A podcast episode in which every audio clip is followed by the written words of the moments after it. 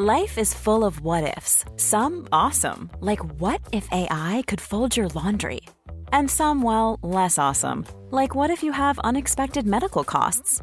United Healthcare can help get you covered with Health Protector Guard fixed indemnity insurance plans. They supplement your primary plan to help you manage out of pocket costs. No deductibles, no enrollment periods, and especially no more what ifs. Visit uh1.com to find the Health Protector Guard plan for you. Quality sleep is essential. That's why the Sleep Number Smart Bed is designed for your ever evolving sleep needs. Need a bed that's firmer or softer on either side? Helps you sleep at a comfortable temperature? Sleep Number Smart Beds let you individualize your comfort so you sleep better together. JD Power ranks Sleep Number number 1 in customer satisfaction with mattresses purchased in-store. And now, save 50% on the Sleep Number limited edition Smart Bed for a limited time. For JD Power 2023 award information, visit jdpower.com/awards. Only at a Sleep Number store or sleepnumber.com.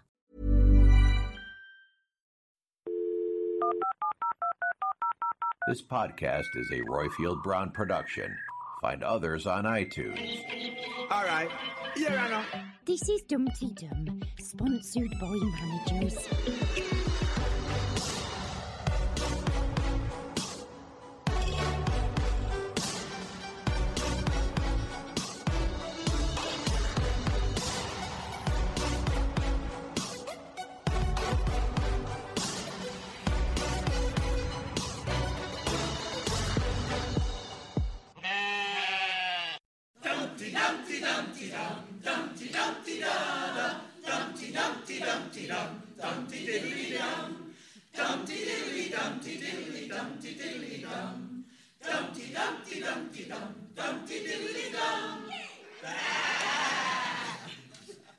This is Dumteedum, a podcast about the archers and the goings on in Ambridge. I'm Jacqueline Berto, who is way beyond attracting a bull these days. And I'm Stephen Bowden, who knows all his 45 employees by name. And then there's you, our lovely Dumteedummers, who all entered the Flower and Produce show and won nothing. So, welcome to Dumteedum, a show about our favourite country village with all its goings on the good, the bad, and the Vince, because I'm not convinced. This week we have seven caller winners. We hear from Jen, Ambridge Pony Club, twice, and she has views on the lesbian mentor, the stip or pissed or whatever we want to call it, and on abattoirs. Vicky, who thinks Freddie isn't entitled to twerk. Witherspoon, who tells us a true story. Catherine, who is muddled by Fallon and Harrison's woolly thinking and asks where does their financial planning come from? Claire, who wants to talk about Emma. Brian, who is ranting, that's his word for it, about Bridge Farm. And Bernadette, who is exhausted by all the talk about jobs and work on the Archers this week. Plus, we have The Week in Ambridge by Suey, a roundup of Dumteedum Facebook group by uh, The Nice Rob, and three Twitter gongs, bronze, silver, and gold from Purple Pumpkin. But before Stephen and I start chatting too much, let's remind ourselves of what's happened this week with a roundup of the week in Ambridge from our Suey.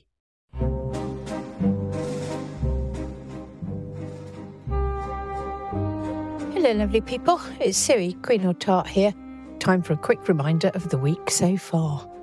Freddie is back from Portugal with his tail between his legs, having failed to make his name in the world of DJing, unsurprisingly. He brought back some random bits of leather for Vince and Elizabeth, claiming they were from an artisan, but they were made in China. He has some regrets, apparently. Ruth and David had to deal with Hector the bull, and Ruth spent her time at the Flower and Produce show most of the time in the rest of the week avoiding Stella, as she thinks she's two timing Pip, she's not right for Pip, it's all gone wrong. I lost the will to live over this, honestly, until they all finally went to the bull on Friday and had one of those pulling teeth conversations over four packets of crisps, and then Stella ambushed Ruth in the ladies. Perhaps they can all act like grown ups from now on. Fallon was back at the tea room with all guns blazing to upcycle it based on customer feedback until she was scuppered by Natasha, who was going to take over the tea rooms, hire her back as a manager, and turn it into a Scandi destination cafe. There was hand wringing aplenty from both Emma and Fallon, dragging in George and Harrison, George supported his mum to apply for the manager's job. Do we think that might have been to scupper Fallon, who clearly spurned him in the past? Emma was very upset to find that Fallon has decided to take the job and she is going to continue to be a tea lady and wash her up. Natasha seemed unimpressed that Fallon is also capable of creating a spreadsheet and working out a percentage based profit sharing. Freddie got rejected for all the jobs he applied for over the next three days. Deciding that his job search was fruitless, he agreed to take on Vince's management trainee job and spent a day at the abattoir learning the ropes of how to kill and process multiple animals. Deep joy. Who knew there were blood pits? Get your names in for the sweepstake of how many days he's going to last. Anyway, it was definitely an odd week again. Until next week, then, my lovelies, and I hope it's a good one. Brilliant. Thank you, Sue, for your roundup. I really enjoyed that. Yeah, and I agree with you. So, Stephen, what have you been up to this week? It's been a sort of week of two halves. The first half, which was sort of Monday to Thursday, very busy at work, back to back meetings, hardly had a chance to stop and think. That's quite good in some ways. It's better to be busy than not. And then Friday, I was at home with two people coming to visit. In the morning, I had some plumbers come round because I've got a problem with the drains, and particularly the drain that runs under my bedroom and is causing all kinds of nasty smells and things and they still can't find out what's wrong, but they've got a plan to try and fix it anyway. So that was a bit grim, but at least I don't have to pay for it. And then in the afternoon, somebody came round to talk me through the latest version of the plan to completely redo my kitchen. And the reason they came round, I think, is because they had to break it to me that the price has gone up quite a bit from before once they'd done the detailed work. And while that's much more fun than drains problems in the bedroom, I do have to pay for that one. So it was a, a mixed day, sort of good news about a bad thing and bad news about a good thing. yeah, How about so you? Exciting having a new kitchen. It, it is. It's, it won't be an Albion kitchen like Jenny's, but I'm hoping that it will be a No good Aga. one nonetheless. No, definitely not an Aga. It's going to be a induction hob and modern oven, all terribly energy efficient and so forth. Anyway, how about you? you. How was your week? Well, I've had the scourge of country living, something that the Archers touches on occasionally, but thefts, theft in the countryside. It's one of those things that happens. We t- try to ignore it when we're living in the idyll of the countryside, but we've had a ton of break ins, people stealing diesel from our factory. We have about 50 vehicles, and people seem to be arriving and breaking down the fence, and they go in. And so, my Thursday afternoon was with five gendarmes who are very lovely, very beautifully uniformed, and very, very correct.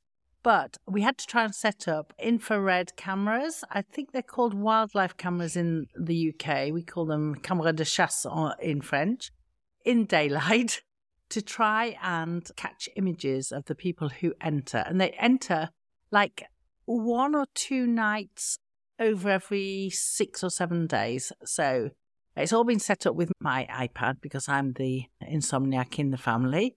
And so it's been a bit weird. It's been a bit strange. It's been a bit exciting. But we're hoping to catch the little devils in the act. So They're hunting cameras. Camera du chasse, that means hunting camera, doesn't it? So you are Yeah, hunting them rather than doing with wildlife, cameras, yeah, I think they they called. Yeah, so there you go. That's what that's been my week. gendarmes plus a dog with a, a manky eye. He's lost one. He's about to lose the other. So I don't know how I'm going to cope with a blind dog. But let's Ooh. talk about that later. That's enough about us. Let's get on to the important bit, which is you lot, our lovely colour inners.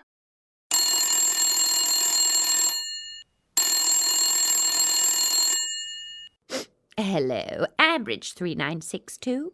First up, we have Ambridge Pony Club, Jen, who has views on the whole Pip and Stella relationship. Greetings, everyone in Dumteedum Land. Jen here, just calling in. See if Stephen and Jacqueline can enlighten us, but what on earth is Stella doing with Pip? This must be about the third time now that Pip has flaked and gone back into. Oh my god. The thing that really upset me is like with Rosie seeing them kiss and Pip's reaction to that. I really can't believe that Stella just didn't walk away at that point. I mean, it was outrageous. Pip is a single mother and she has a responsibility to only bring people into Rosie's life when she is serious about them, be they male, female, trans, or whatever. if she's not serious about Stella, then she should only be having dates with Stella when she can get a babysitter and when Rosie is unaware of her, because it's not fair to drag people in and out of kids' life willy regardless. Um, she has chosen to bring Rosie into this. She has chosen to bring Rosie out on a date. So if Stella kisses Pip, what the heck is the problem? Rosie's probably seen this all on CBBC. I mean, anyone that's seen modern day children's television I don't think any of them have nuclear mommy daddy relationships anymore. Very, very rare. Even in the village, it's very rare to have two parents with kids. The parents are married. They're not brothers, cousins, or anything weird. You know, there's almost no families like that in Ambridge. I think, unfortunately, Chris and Alice are probably the closest to that that there was. So yeah, and, and children's books and everything else, like two mommies, two daddies, no big deal except to Pip, who for some reason is internally apparently homophobic and yet gay. Well, thank you for that call, Jen. I don't know. I don't know why Pip and Stella are together. Don't know why Stella is accepting the flakiness of Pip. I'm very interested in what you said about CBBC because I haven't watched uh, CBeebies for a million years. Maybe the children are more accepting. Maybe I don't know. But but Pip, I don't like her anyway, so let's. I don't want to talk about her. I'm not as anti Pip as you are. I was never particularly pro Pip, but she's actually grown on me in the course of this week. Now, that call from Jen was quite early in the week. Yeah. And it was before we had the developments later on, and in particular, the conversation between Stella and Ruth in the ladies' bathroom, the bull. And that was where Stella made it clear that she was quite fond of yeah. Pip. And so I think that that is a serious relationship. I absolutely agree with Jen that it has been really infuriating the off and on turns and turns and turns in the relationship up to now. But I think having reached the end of the week, we're now looking at a much more stable, long term uh, arrangement. And I think we know secretly that this is all about Stella marrying into a farm and becoming a farmer and having a perhaps a lesbian couple owning a farm with a daughter of their own. Well, daughter of Pip's at least. So I think that however bad it has been to get here, and certainly Stella has put up with an awful lot from Pip, precisely the sort of stuff that she started off by saying she absolutely did not want. But I think we've now reached the place, and the issue is no longer with Stella and Pip, it's with Ruth and Pip yeah. and Ruth and Stella. And Ruth was an absolute cow in the bull and has been this week, and I do not understand it. I guess it's because she hasn't got many friends and she feels she's losing a friend because Stella is morphing from one of her best friends to her daughter's partner. And I think that must be difficult. And as she said, she would have tried to talk to Stella about, get Stella's advice on Pip and her relationship not because Stella is gay and Pip is gay, but simply because she's a friend. Now yeah. she's got her other friend Usha, and that's about all she's got. I think we've got a bit of an, another call a bit later on that uh, discusses this. So we'll park Ruth for now and go on to the next call, I think, and see what other people have to say later on. Okay, and next up is Vicky Cole. Morning, everybody. It's Vicky Cole here, calling in Wednesday morning. So I've had the first three episodes of the week A couple of observations and a plot prediction. It seems to me it wasn't a very smart idea to take a bull, which it turned out they couldn't control properly, to a flower and produce event, and really not tactful to position him next to where they were cooking burgers. Secondly, Freddie has come back from his Ibiza adventures not at all chastened, still seems to me to be an entitled little twerp. Although he says, Oh, I will consider any job, any job, I wonder if that's actually the truth. I wonder if he should end up at one of the tea rooms, either the reincarnated full of ambience and wallpaper Bridge Farm tea room or whatever it is that Fallon will be doing at the charging station because he does have some relevant experience for that. It's possibly even a transferable skill or two. But the main thing I wanted to say was I wonder if Ruth is unhappy because she's struggling with the fact that Pip is gay. I mean, I really, really, really hope that's not the case, but we haven't had any homophobia in Ambridge for a while. It had to happen before with Sid. Can't think of any others. And it, I wonder if it's something that could, should be explored. It would be quite interesting. It would be horrible listening, but it would be quite interesting. And Ruth would have to take herself on a journey and with quite a lot of introspection. So we'll see how we go. Probably by the end of the week, this will all be overturned anyway. Hope everyone's well. Bye. Thank you, Vicky, for that call. And yes, to some extent, it was overturned by the end of the week, and we got a, a, clearer view. And we certainly had Ruth denying firmly that it was anything to do with homophobia. And I think I believe that. Going back to the historical instances, of course, Sid was the most obvious case of homophobia. But the other point at which it became a bit of an issue was around Adam and Ian's wedding, yeah. where the fathers of both of them were very uncomfortable about the whole thing I think they both felt that it just was wrong, that they'd been brought up to believe that it was wrong, and they had, were really struggling to get their heads around it. In the end, they both recognized that the most important thing was that they loved their children, even if in Adam's case it's a, a stepchild. They loved them, and that it was important that they were happy. And so they both put aside stuck up, stuck in the mud principles or whatever it was that was keeping them out of engaging, and they both ended up attending the, the wedding and the reception afterwards. We didn't hear much more from Ian's father after that, but Brian does seem to have accepted all of that. So I think we've been lucky with the exception of Sid. Homophobia has not persisted in Ambridge. I just wanted to go back though to, to Freddie because I absolutely agree with Vicky that Freddie isn't entitled to twerp. I'm glad you said that, Stephen, because I was about to jump in and say, what about her point about Freddie being an entitled twerp? He is an entitled twerp. The other thing that was interesting about her point was about the number of tea rooms that there are in oh, Ambridge. Yeah. Because yes, we've got the we've got the Bridge Farm tea room, and that has been in competition with one other place recently, which is the Orangery. But the Orangery is more of a, a place for having your lunch. It's a sort of National Trust restaurant type place. I, I, suspect that it would do tea, and I suspect it's slightly more upmarket than the Bridge Farm tea room. But we're about to get a country house hotel reopening in Ambridge. Yeah. And it would surprise me if that didn't have afternoon tea in posh surroundings as part of its attraction. And the sort of people that I think that Natasha is after might well be the sort of people who are staying at Grey Gables. And why would they traipse all the way over to a muddy farm with a shabby farm shop with all kinds of junk outside the door just to have a, an upmarket, expensive, organic afternoon tea in a Scandi, white wood, whatever establishment? And of course, there's also the charging station cafe, which is going to come along. And that's the one that's the real danger because that's right on the edge of the village, much closer to the village green than Bridge Farm. And it will be cheaper it'll be the only place that, that, sort of does your average everyday type coffee and cakes and so forth. And if Fallon is running that, she'll wipe the floor with Bridge Farm. Well, I hope. I think we're all hoping that Fallon will go for the uh, station co- coffee thing. But also, Natasha talk about wanting to do weddings. Well, that's again, in complete competition with Lower Loxley and Grey Gables. So and and Brookfield and Brookfield, of course, as well.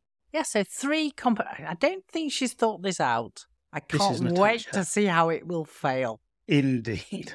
And on that note, we'll go back to Jen, who called in again. Greetings, everyone in Dum Dum Land. Jen here, just calling in to comment on Freddie's new job. I'm quite pleased we're getting another agricultural storyline and they're actually getting their hands dirty, so to speak, and getting in there.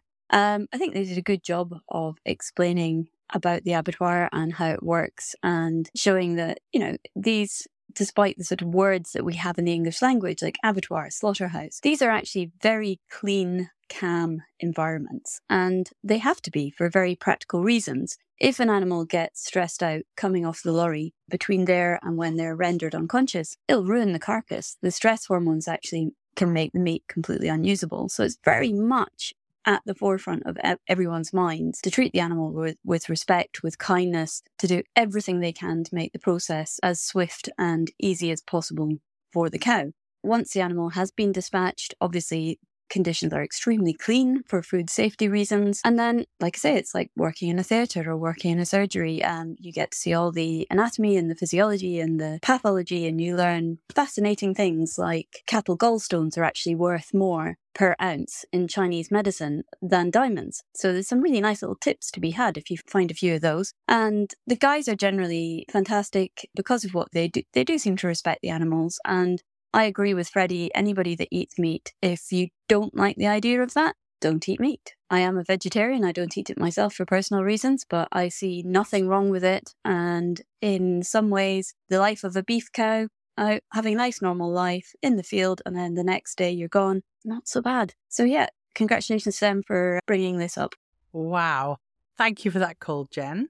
That was brilliant. My only memory and connection with an abattoir was in the olden days when we walked out of our guide or brownies and then guides meeting out of the scout hut down the road and there was an abattoir. It was actually a shed in the back of the butcher's shop and there was a little uh, hole where we could look through with one eye, see what see what was going on in there. I think life has moved on. I think you're right. The welfare of the animals, I know a lot of people don't like it, but the welfare of the animals has been addressed. Freddie, he's been quite amazing about the whole thing. I think it's a good, good part of the story. I know from some posts we've had on the Facebook group that we have vegans among Dumteedummers who are not finding this an easy story to deal with. But I think that it is important, as Jen says, to focus on the reality. I think we have to recognize that the majority of us who do eat meat, even if we don't eat huge amounts of it, I'm not a vegetarian, but that doesn't mean that I insist on eating meat at every meal, not by any chalk. When we do eat meat, we need to understand where it's come from. It doesn't just magically come from a supermarket. There is a process behind that. And the more we can learn about that, the good, the bad, and the ugly, the better.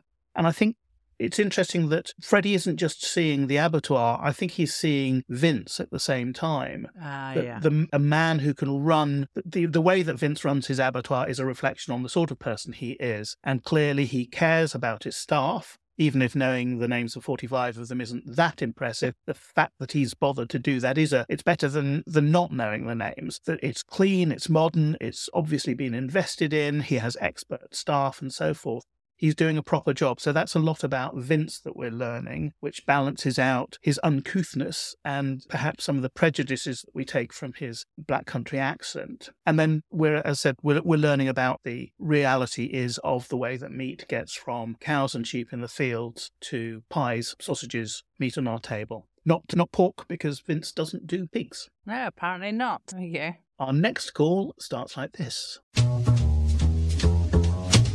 Hey, baby, I hear the blues are calling. Toss salads and scrambled eggs. Mercy. Greeting, greetings, Jacqueline, Stephen, and all Dumteedummers around the world. It's Witherspoon and Angus Haggis here. Very late Thursday afternoon. Caller entering from the beautiful south shore of Connecticut at sunset. The following is a true story. In a case of life imitating art, or life imitating life in Ambridge, yesterday I dropped Angus off at the dog groomer in the town where I work, Summit, New Jersey. I noticed a sign for a new establishment called Across the Pond Bakery and Tea Room an English tea room right here in Summit? I went to investigate. I discovered it's only been open for a week. Two women in their mid 30s were working. One, who was in the kitchen, was identified as the owner, and the other took my order. No, their names were not Fallon and Emma. I, of course, engaged them in a bit of conversation. They had not heard of our podcast, but the father of the woman who took my order is a major Archers fan, so I encouraged her to pass on the word to her dad. There were many tasty pastries to choose from, including lemon drizzle cake and scones. We did have a bit of a discussion about the pronunciation of the latter pastry. They seem to be having a lovely time, but I'm worried about them. The shop is not in an ideal location in town, which is already filled with many a coffee establishment. Will their relationship survive? Which brings us all way back around to Fallon and Emma. Without the benefit of Friday's episode, we can tell that their friendship will end with a mighty crash as both vie for the manager job. You just know that Natasha is going to offer it to Emma. Maybe Fallon will again pursue her dreams of furniture and catering. And I wish the two lovely English ladies of Summit all the best. I am going to bring local Dumteedummers such as Debbie Grossman Lansing around to offer our support. Talk to you soon. Thank you, Witherspoon, for that call. For two things, I think on the the Fallon and Emma thing, I know that we've had the discussions on Friday, and Natasha has in fact offered Fallon the manager job, and Emma is upset because she didn't get it. I don't think that story's over by a long chalk, so I think that you will be proved right about that developing, Emma being offered the job, Fallon going off, and possibly, as we've said before, setting up in, in the EV centre. But let's get back to Summit, New Jersey. A place situated on the western fringes of the New York City metropolitan area, with Newark Airport to the east and the Great Swamp to the west. A very uh, salubrious place, by the sound of it, to set up an English tea room. I think that it's a great idea that they do it. It makes a change from coffee. I do hope they make tea properly. there. I'm sure that they do. This Oh, is one thing so, I Stephen. Americans do not understand, which is how to make a proper cup of tea. So if these two women can bring civilization in the form of properly made tea to the benighted citizens of Summit and New Providence and Chin and Elizabeth and all these other places, then that will be really good. And I do hope they succeed. What do you think, Jacqueline? I'm actually worried about Witherspoon now because you know a few years ago he worried us all by having a heart attack. He actually had his heart attack within a week of my Mr. B having a heart attack as well. So I followed the story very closely. Now, Witherspoon, please don't support these people so closely that you put your health at risk. Lemon drizzle cake every day is not a good look for a person who's had a cardiac incident. So please carry on, support them as you wish, but no, no, no, no cake. And on the great scones dilemma, the Ah. answer for the answer for Witherspoon is you don't put the cream on first or second. You don't put the cream on at all. Absolutely. Well, I know Stephen and I come from a completely. We both. I say scone. He says scone. I say jam first. He says cream first. So we're never going to agree about the scone, scone, scone, scone, scone, scone do- debate. So Witherspoon yet, no, no cream for you. I think that's our first full call. There are more brilliant ones coming up shortly, so you have to hold on for those. Now, if you'd like to contribute to all this ridiculousness that is going on, and I have to say, this is our second time of recording, and we're allowed to admit, admit that, Stephen. You're going to have to cut it out because we had a little blip earlier on. You would be so very welcome to contribute. There are three ways you can get involved. The first option is to record a message or a plot prediction by going to www.speakpipe.com slash dumteedum, and don't forget that's a T in the middle. The next option is to send us a voice note or a message via WhatsApp on 07810 012 881. Or if you're calling from outside the United Kingdom, plus 44 7810 012 881. Please keep your call to a maximum of two minutes. And finally, you can email us. We have a fairly new email address that you can use if you would rather write to us with your views than commit them to your voice. A maximum of about 250 words, please. And the email address is dumteedum at mail.com. And please do bear in mind you need to be at least 18 to take part and to contribute. Don't worry about trying to write all that down now, as we've provided the links to those three ways of contributing in the show notes. One size fits all seems like a good idea for clothes until you try them on. Same goes for healthcare. That's why United Healthcare offers flexible, budget friendly coverage for medical, vision, dental, and more. Learn more at uh1.com. I'm Sandra, and I'm just the professional your small business was looking for. But you didn't hire me because you didn't use LinkedIn jobs. LinkedIn has professionals you can't find anywhere else, including those who aren't actively looking for a new job but might be open to the perfect role, like me. In a given month, over 70% of LinkedIn users don't visit other leading job sites. So if you're not looking on LinkedIn, you'll miss out on great candidates like Sandra. Start hiring professionals like a professional. Post your free job on linkedin.com/people today.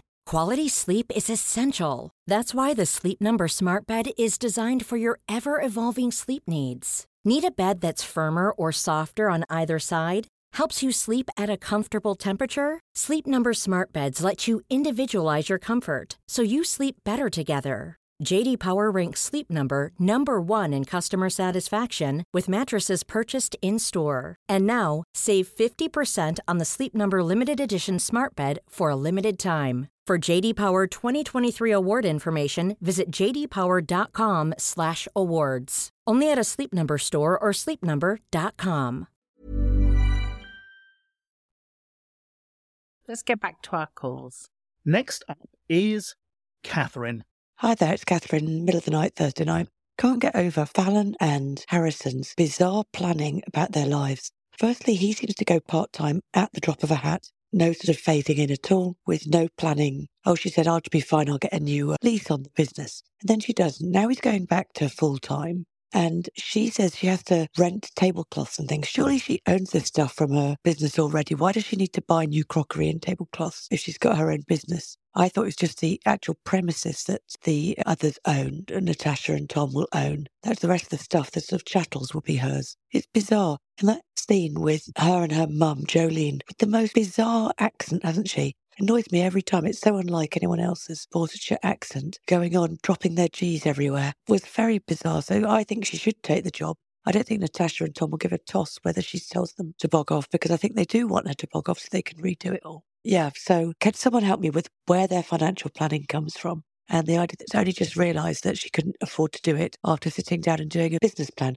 Very bizarre. Have a good week, everybody. Brilliant call, Catherine, as always. You're asking the wrong person for asking me about their financial planning. Uh, for me, it's a kind of what can we do, how can we do it, and when can we do it. There's a thing in Ambridge things happen quickly. When you think of something, you think of a window and it's done. Does that happen in real life? I don't think so. What do you think, Stephen? I think to be fair on Fallon, to be fair on, on the programme, she hadn't been thinking now very much about what she would do without the tea room. The, the way things are at the moment, Fallon owns everything except for the premises. So she has the ovens, she has the, the furniture, she has the cutlery and crockery and all of the cooking equipment and all of that. And all of that is geared towards the ambience of the Bridge Farm tea room and we know that that ambience involved her acquiring loads of different mismatched cups and plates and knives and forks and so on. And when you're running a little place like that, that works really well. It's, it's the fact that everybody has got a different plate, everybody's got different knives and forks, is just what you'd expect. It gives it a certain amount of character. When you are doing a catering business, that's quite different because you'd be expected to turn up possibly with your own tables, but certainly everybody expects white tablecloths over everything. And then you might put stuff on top of the white tablecloth. But the starting point is white tablecloths, which I'm sure they don't use in the Bridge Farm tea room. Then on top of that, it's expected that all the glasses will match, all the knives and forks and so forth will match because you're basically everybody will want to be treated equally. And if you have a whole set of different glasses, then some people are going to mutter about the fact that other people's glasses are bigger and they're getting more of the, yeah. the champagne or whatever. So I, I, think that Fallon probably hadn't realized until she sat down and thought it through how big a difference it was. It wasn't just doing what she's been doing, but without a premises and going to use other people's premises and other people's cooking equipment and so forth, or other people's ovens anyway. She's realized that actually it's a different look and feel, and therefore she needs to work on that. And going back to the key question about the financial stuff, Nobody does that in Ambridge. I think it would be boring radio anyway, but it's certainly the case. Bridge Farm are classic ones at deciding big investment decisions yeah. on the back of one meeting where they sit down. They don't consult financial advisors, they don't consult lawyers, they don't consult planners or anything like that. They just decide to do something and it goes ahead and it never runs over budget or and as you say, the timescales are often completely mad, like that window yeah. So that's that's just the way it is. So I, yeah. I can understand where Katherine is coming from. If she wants us to explain how it works, the simple answer is nobody knows. Yeah, but we have people that can. We have uh, Richard, who's very much uh, globe-trotting Richard, who often tries to call in. Tried to call in this week, and we've had to cut his call because the sound quality was so bad. But hopefully, he'll tell us what he thinks about Bridge Farm next week. Yes, he's very good at pointing out how bad these things are in average. Let's hear from Claire from Clapham. Hi, Dumteedum. It's Claire from Clapham here. I keep forgetting to ring in in time. And uh, so I'm pleased with myself for remembering this week. And I just wanted to talk about Emma, really, because I had thought to myself weeks ago, oh gosh, Fallon will go off to the charging station and then Emma will take over the tea room and it will cause a rift between them.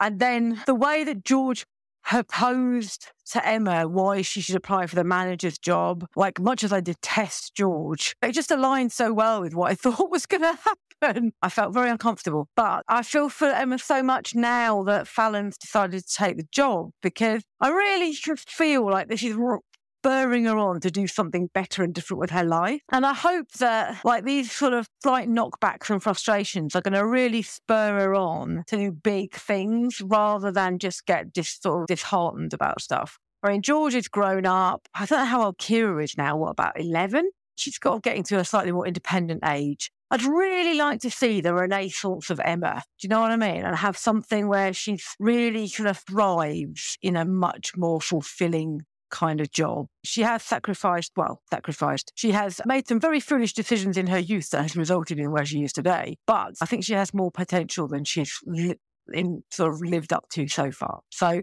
I go hot and cold on Emma. Sometimes she drives, she's driving up the wall. Other times I have a lot of sympathy for her. And I'd like to see her in three years' time doing really, really well. Go Emma Grundy. So future MP for Worcestershire. Speak to you soon. Bye. Thank you for that call, Claire. And this is a subject that I know that you have felt a lot about before, and it's come up a lot in the academic archers as well, which is about the absence of sort of social mobility within Ambridge. Yeah. The program has been going for 70 years, and in that entire time, we have not had a single case of somebody born of humble origins within Ambridge rising up to do great things. We've had successful self made people, I think almost always self made men, uh, the, the likes of Jack Woolley, Yeah. Vince, and um, Matt Crawford, but they've always come in from the outside. Nobody has broken through the class barrier within the village, and it looks like we this still hasn't happened.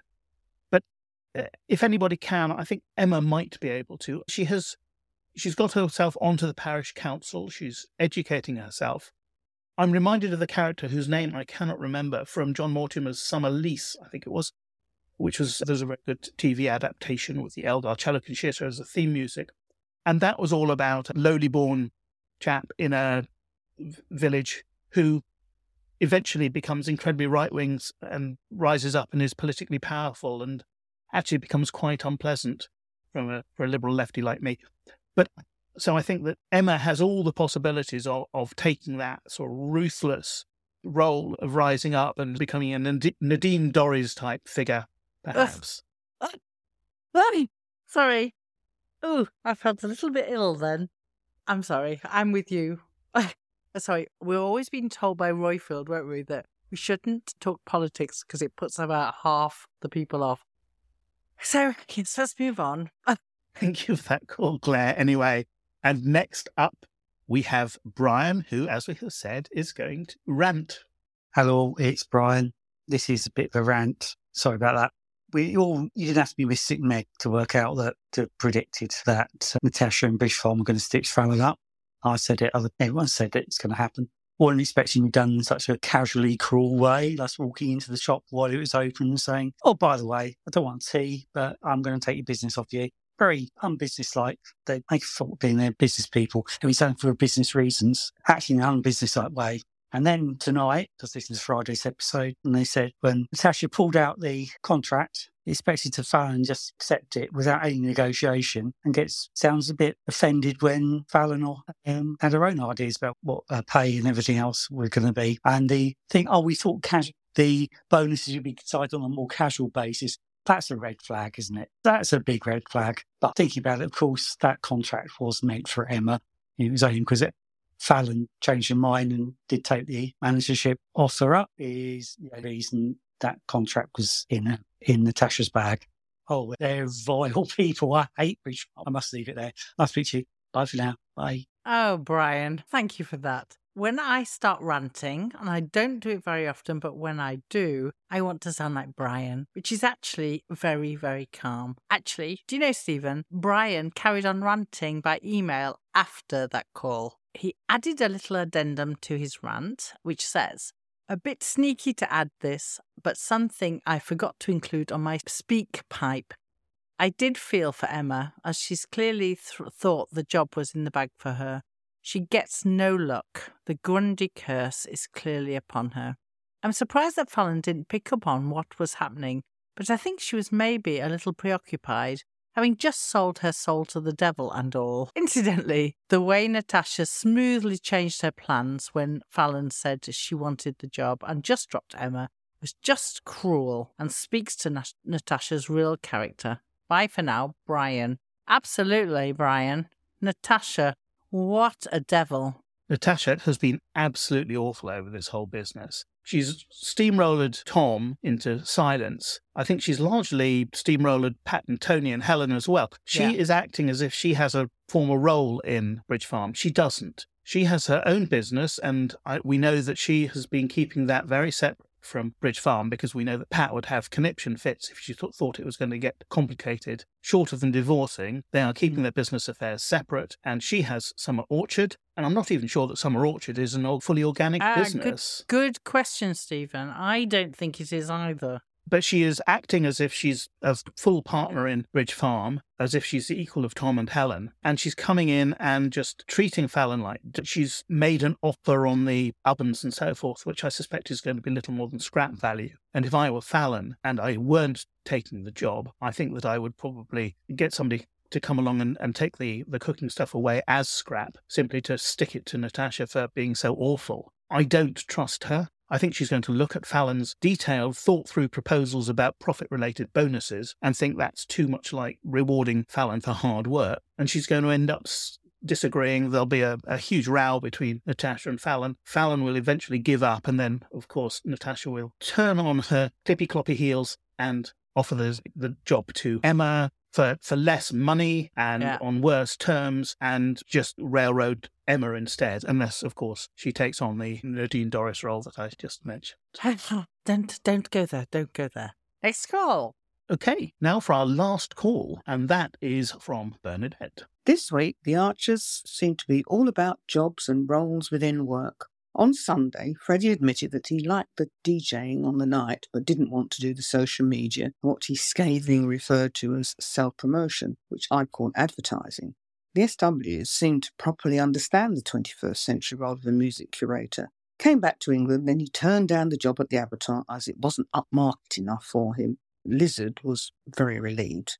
Fallon and Emma seemed to misunderstand how you use survey form. Shoving it into a customer's hands and then standing over them as they fill it in was weird, but then this is Ambridge. Emma got a little confidence boost by being accepted as a student on the English course. Tom and Natasha breezed in for an impromptu meeting at the tea room. Don't they have diaries? They're also lacking in business etiquette. They turned nasty when Fallon began to talk about contracts and they dissed the upcycling business, although I do think the shabby chic era is well and truly over.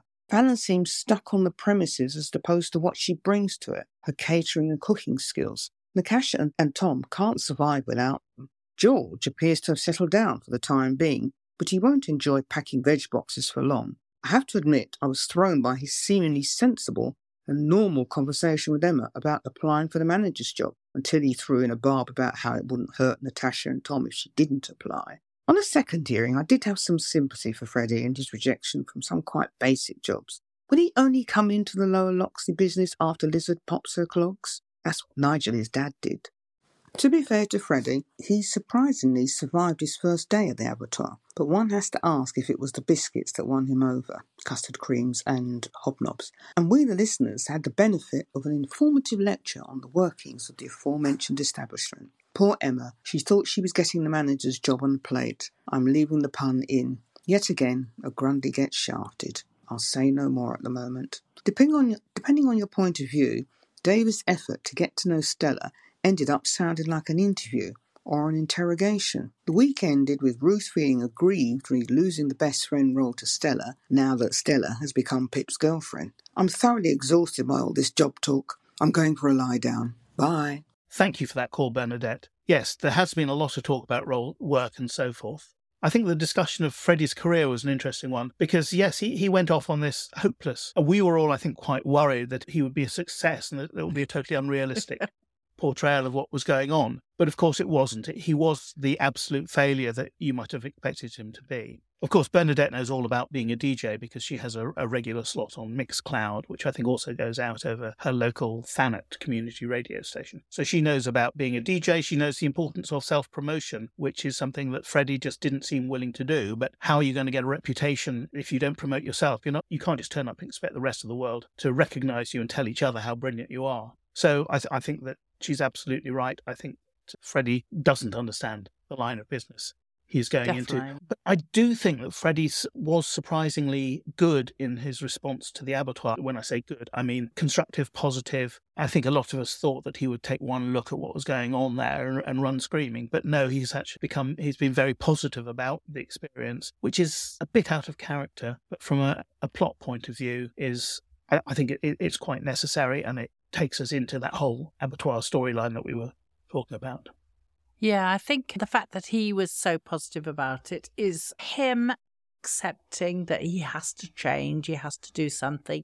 He's very much anti the the people who rule over them at not his mum, but the what's it called? The trustees. The, the trustees. Oh, sorry. I my problem here is Stephen. I apologise. Is a franglais problem. Can't always think of the word in English. So anyway, so that's fine. But he's back. He's being positive, how long he stays at the abattoir is another question completely. But while we're talking food, are you a Yorkshire pudding with every roast dinner? Are you just uh, stuck for roast dinners with Yorkshire puddings and beef? So I think a Sunday roast, I think Yorkshire pudding belongs with beef because you're supposed to make Yorkshire pudding using beef dripping. In fact, you, you have the roast cooking in the oven, you put a tray underneath, catch the fat as it drips off, and then when it gets nearly time to serve it, you have this pan full of really hot, freshly dripped dripping. You pour in your batter and you create your Yorkshire pudding right at the last moment. And you can't really do that with anything else. I don't think that you can do it with a lot of stuff rendered off pork while it's cooking. You could, I suppose, make Yorkshire puddings out of lard, but why would you? Uh, and certainly you can't make them out of chicken fat or goose fat or anything like that. That would just be a bit too posh for Yorkshire. So, no, I think you should have them with beef and you should have other things with lamb, not mint sauce, and pork and chicken. Here we could go down a long line. Well, of course, I'm a, a northerner from the Yorkshire branch in Lincolnshire, and we used to have come home from chapel. The Yorkshires were eaten almost as soon as they were cooked, coming home from the chapel, and then about an hour and a half later, we'd have this minuscule portion of beef or whatever. So it was definitely to cut your appetite so you didn't want to eat so much meat. But we don't do roast dinners here, so I'm completely uninterested, really, because I can't cook them here, and I don't, and nobody's interested. My father was a child in Halifax during Ooh. the Second World War, and he talked about the fact that they often used to have Yorkshire pudding with raspberry vinegar, so no roast meat at all. No, but at tea I, time. At, tea, at tea time. time. It was yeah. a, a tea time treat was Yorkshire pudding with raspberry vinegar. Now, that would be using the beef dripping that had been accumulated during the course of Indeed. however long uh, they collected up. My mother, on the other hand, used to have dripping toast, which is oh. literally you, you, toast some bread and then you spread dripping over it instead of butter and because you it's a mixture of the of, of the dripping itself and and the, the jelly that, that that form when you when you collect the dripping you'll also collect the meat juices which will turn into jelly and and you spread that on toast and that becomes a luxury maybe with a bit of marmite to give it that sort of saltiness. It is an absolute luxury, uh, but Witherspoon, don't listen to us. We'll all be joining you in the cardiac ward. Yeah, uh, recently I've had the opportunity to spend some time in my hometown, and dripping toast was still going on in my cousin's house. That's one of those things. Of course, these days, the other thing with Yorkshire pudding is that it's becoming a, a dish on its own. You can go to pubs and have a, a, huge, giant Yorkshire pudding filled with your roast meat and so forth. And the latest development is street food. Yorkshire pudding street food. Basically, it's a Yorkshire pudding wrap, and they take a bit of Yorkshire pudding as if it were a, a flatbread, and they put various things in it and wrap it up, and then serve it out to you like a wrap, like a souvlaki or something like that. The trouble is, sticking all that stuff in the Yorkshire pudding and wrapping it up makes the Yorkshire pudding go soggy. And the key thing about a good Yorkshire pudding is it's got to have that crisp, crunchy bit. It may be a bit soggy at the bottom, but it's got to be crisp and crunchy around the edges. And once you do it in a wrap, it's, it just becomes a, a soggy, horrible mess. What have we come to where we talk about soggy bottoms on Dumteedum? Those are the calls. Thank you so much for calling in. We love them. And please call in next week. Did receive any emails or WhatsApps this week, Stephen? Yes, we received a WhatsApp message, and it was from Purple Pumpkin, and it goes like this Hi, Stephen, Jacqueline, and Dumteedummers everywhere. It's Purple Pumpkin here, with a WhatsApp ending about the parable of the talents and Ambridge. I'm afraid I didn't have much education in the New Testament, so I've never really understood the parable of the talents. But I know that the conclusion is to everyone who has, more will be given, but he who has not, even what he has will be taken away. That seemed to be emphasized this week when the Ambridge job fairy, in the person of Vince, came up with a next day management manager traineeship for Freddie, while Emma Grundy once again discovered that as a Grundy, She mustn't hmm. get ideas above her station and think she can get a promotion. Some people have long complained the poorer folk of Ambridge never get a break, and on Twitter there are fantasies of future fortunes for the likes of Brad and Chelsea. I won't go that far, but it does seem a bit of a heavy handed way to remind us just how far stately home air Freddie's privilege extends and just how downtrodden the caravan dwelling Emma is. That's my main thought for this week, apart from my plans for the Stella fan club, which is growing every episode right now. Keep up the good work, your loyal listener, Purple Pumpkin. Thank you for that, Purple Pumpkin. I know a bit about the power of the talents. Uh, Do you, do you know the, the I power- do, I do know.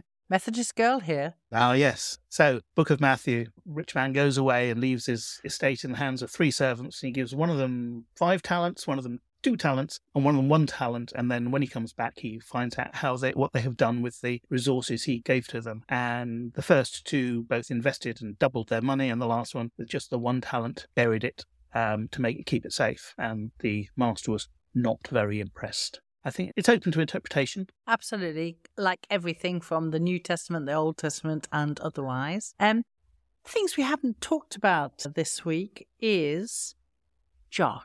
Nobody called in mentioning Josh, so I think we just need to have a little addendum to talk about him. How did you find his week, Josh? I think he was given some really good lines this week. And the writer this week was Sarah McDonald Hughes. So I think she gets a lot of credit. I think you remembered some of um, Josh's better lines. It wasn't just Josh. That I love Josh this week, but uh, also writing lines for Ruth when she said, Is there anyone in Ambridge who hasn't seen you kissing? in response to Pip. And that made me laugh out loud. And then also Josh when he was organising the straw, straw, what? Straw crows. Yeah, straw crows. When he was organising the straw crows, then he said he'd organised them and then don't tell mum and dad. Oh my gosh, gosh, oh my goodness. That is such a happening that's going to happen. Misunderstanding all around. So typically Archers. Yes, I think there's going to be some huge mix up at the harvest supper with the straw crows coming in on one side and Jim's piano teacher coming in on the other. But maybe they'll hit it off. Maybe they'll have some music in common. I think the, the straw crows, given that they're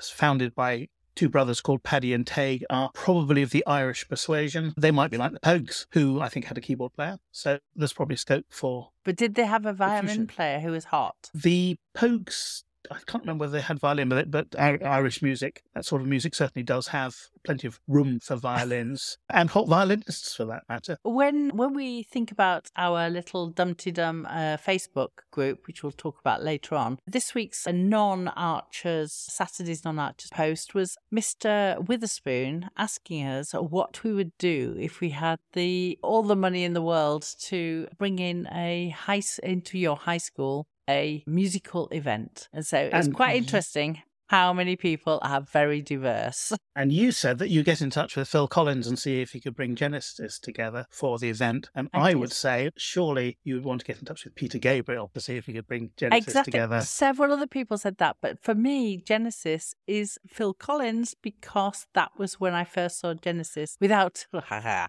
I first saw Genesis with Phil Collins and without Peter Gabriel. So it's a stage Well, thing in front of my head. Yes. Still good though. So we have to move on to that little Facebook group.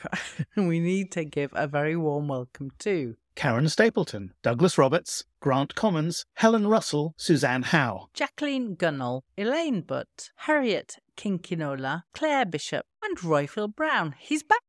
So, what has our Facebook group been talking about this week? Let's find out as we sit back for the roundup with our Rob.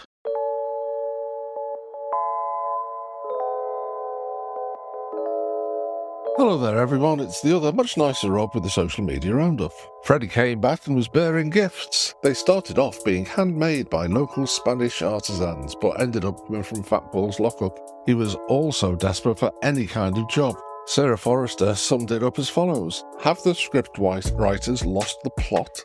Freddie has done time for drug dealing. Why would he even be considered as a lollipop man working with vulnerable children? Silly storyline, typical of a spoilt young aristo who thinks the world owes him a living.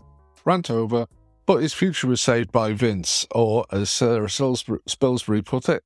On the face of it, I'm pleased to hear that Vince has re offered Freddie his previous generous sounding job proposal, which I thought sounded quite good at the time, despite having a largely plant based diet personally. Vince made it clear that there would be quite a spell on the factory floor this time, though. Who bet it will last for, if not ever, then a period of time that feels that way. That said, I do agree that the best way to learn about an industry stroke trade is to go from the bottom up. But, as Jonah Titchmarsh pointed out, yeah, I'm sure Vince has an industry leading management training program. Another big part of our week's entertainment was the storming of the tea room and the near defenestration of Fallon. This was undertaken by, as Witherspoon has named Natasha and Tom, NATO. When he asked, Legal Eagles, will NATO have to change the name of the cafe? Can Fallon take any sort of legal action against them? Obviously, there are two jobs at stake, and Emma could see a manager's name badge in her future. Harry Clark asked, Was Emma being a good friend or eyeing up the manager's job for herself? And when George gave her a pep talk and told her that she could land the manager's job, Lillian McCarthy said, Well, as much as it pains me to say it, I think George is right on this occasion. When Fallon started looking into alternatives to working at the tea room, a lot of us agreed with Chris Gibson when he said, So the first thing out of Harrison's mouth should have been, Guess I'm going back to work full time. But Pete Ransom wrote what the majority of us have been shouting for weeks. Can someone remind me why Fallon isn't just going to put a bid into the new charging station space? Have I missed a key component somewhere? Isn't that the obvious solution? And the other big storyline was the ongoing emotional triangle involving Pip, Stella, and Ruth. Kate Lyle- Lyle's take on it was I realise people think Ruth is being unreasonable and maybe she is a bit over the top, but I am prepared to bet she'd be getting a bit more sympathy if her daughter was jumping into a relationship with a man who is 15 years older than her and who had actively been pursuing another woman three weeks ago. Just because it's a gay relationship doesn't mean the usual cautions do not apply. And that is it for this week. I look forward to another week of fun and frolics on the Dumteedum Facebook pages and hope to be in touch with all of you then. Be warned though, when the chat starts, you can be there for hours.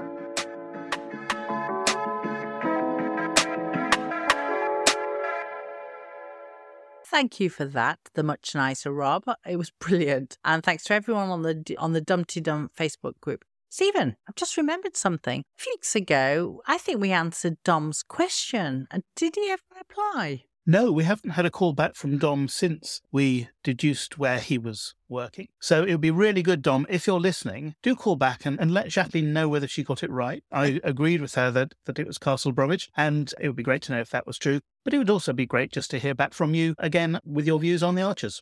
Absolutely. Good colour in her. We love hearing from people from all around the UK and otherwise worldwide. Now, Let's go on to Twitter, where you'll find us at Dumteedum. Make sure you include the Archers tash- hashtag using capital T and A. Visually impaired who use screen readers can enjoy an Archers based tweet. As well as at Dumteedum, I can be found at Jberto Sangua. And I can be found at Wenlock House. So let's find out who has won the Twitter medals this week. Hello, it's Fry here. And now on Dumteedum, it's time for Tweet of the Week. Hello, Jacqueline, Stephen, and Dumteedummers everywhere. It's Purple Pumpkin here with a selection of tweets of the week. And my thanks as ever to Bernadette, Jen, and everyone else who tags at Dumteedum to make sure we see all the best ones. This week on Twitter, there's once again a feeling that Twitter might be in its death throes if that nice Mr. Musk does start charging users for the platform. We might migrate to Mastodon, Threads, Blue Skies, or somewhere else. But for now, you can still find us on the platform rebranded as X, as well as on Instagram and Facebook, of course. But for now, we'll keep on tweeting and over to my middles for Tweets of the Week. In bronze position, it's Robert Wilson at Naked Fingers, whose voice on Dumteedum I still remember fondly. Here's what he says Things I'm looking forward to Rob dying, Peggy dying, and um, most other people dying. Too morbid? I don't think so, Rob. We're all with you, at least on Rob dying. The silver medal goes to Ambridge Pony Club at Jen J. Stephen. At the gym, RTE1 is playing Lark Rise to Candleford. What in the name of all that's holy is going on? Who owns the rights? And the gold medal goes to Angela Dobb at LMS Bossy for a tweet that came with an image of the most famous Swedish pop group of all time. Toi, I thought there were four of them. That's a special to welcome you back, Jacqueline. Well, that's it for this week. Hope to see you all on Twitter next week. Thank you so much for that, Purple Pumpkin. Lovely to hear for that Robert's still in the tweeting zone with the Archer's tweets. And thank you very much for that little Frenchy thing. And don't forget, we are on Instagram at Dumteedum. And we will both be back again next week with another episode of the Dumteedum podcast that you're listening to. So, as we come to the end of this episode, we need to say thanks to all our wonderful contributors and to our social media supremos. The whole Dumteedum team are a fantastic and supportive bunch. And we must say thank you to Shambridge for her voices and our podcasting parents, Lucy V. Freeman and Roifield Brown. Thank you so much for listening and joining us today. We're off for a high end celebration afternoon tea at the new Bridge Farm Tea Room. So it's goodbye from me. And it's au revoir from me. Dumpty Dumpty Dumpty Dum, Dumpty Dumpty Da Da, Dumpty Dumpty Dumpty Dum, Dumpty Diddly Dum, Dumpty Diddly Dumpty Diddly Dumpty Diddly Dum. Dumpty Dumpty Dumpty Dum, Dumpty Diddly Dum.